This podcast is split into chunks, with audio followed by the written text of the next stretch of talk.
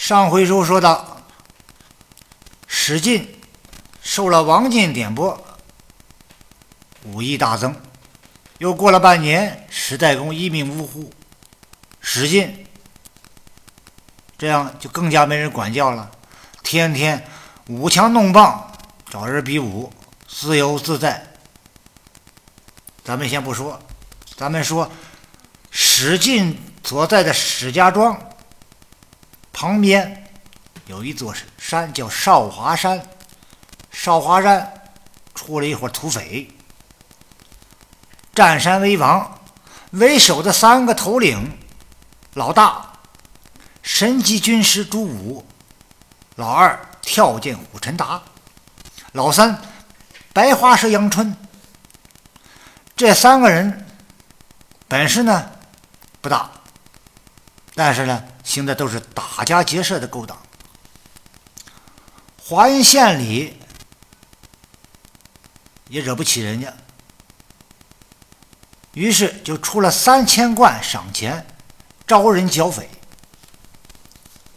而山寨上的土匪们知道华阴县这个举动之后啊，也立即开会研究对策。知道肯定要与政府有一次正式的较量啊，不是你死就是我活。为了不被政府消灭，必须要扩大实力。扩大实力的根本。首要紧的，就是把给养弄足了。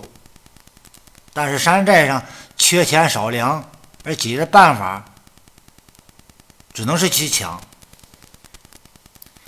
土匪头目二当家的陈达自告奋勇下山抢粮，与史进碰上了，两人一较量，陈达被史进活捉了。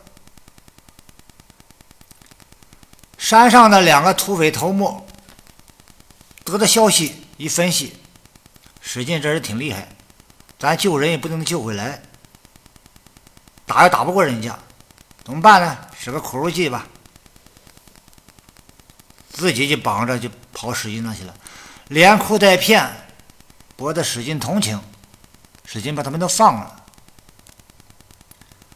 这三个土匪头目也感激王进的。义气，就送礼回县，这么一来二往，双方礼尚往来，成朋友了。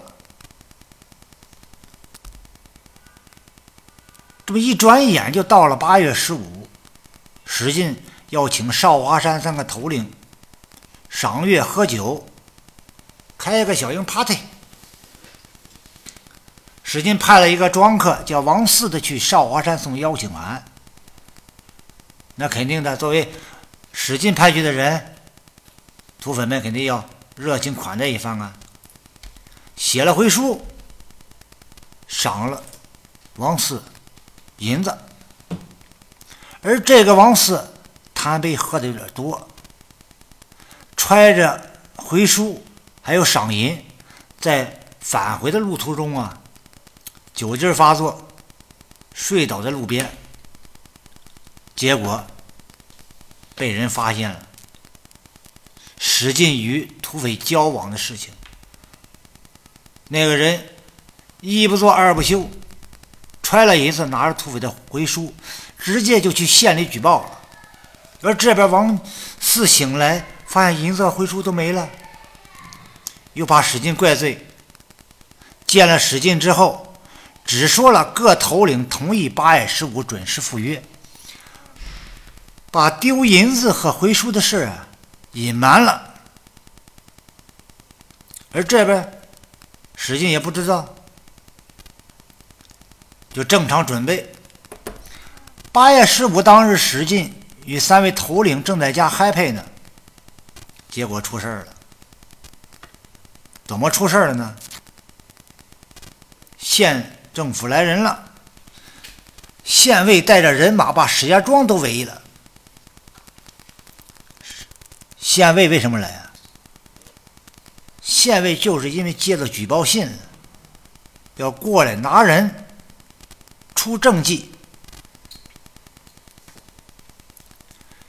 因为他们也害怕史进。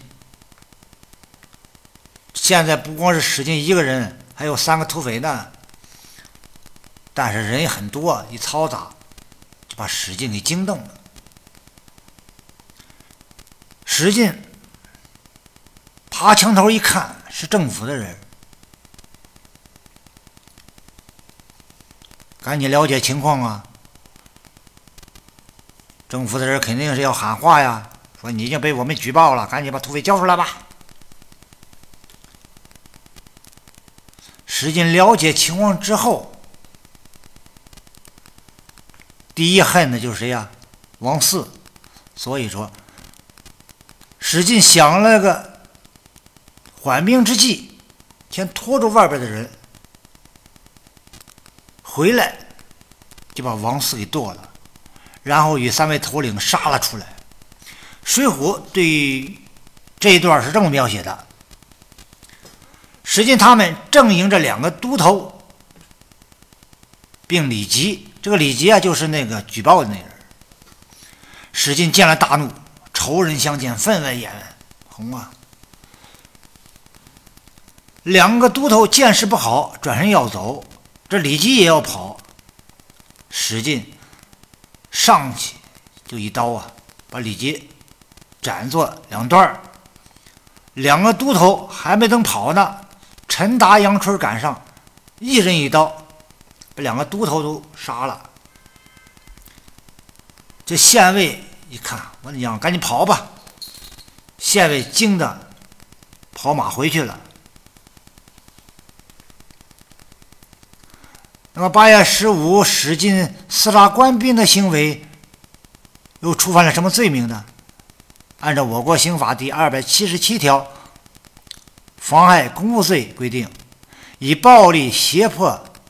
方法阻碍国家机关工作人员依法执行职务的，处三年以下有期徒刑、拘役、管制或者罚金。史进明知县尉带人捉拿土匪，而采取暴力方式杀退官兵、吓跑县尉，妨害了县尉捉拿土匪的公务，构成妨害公务罪。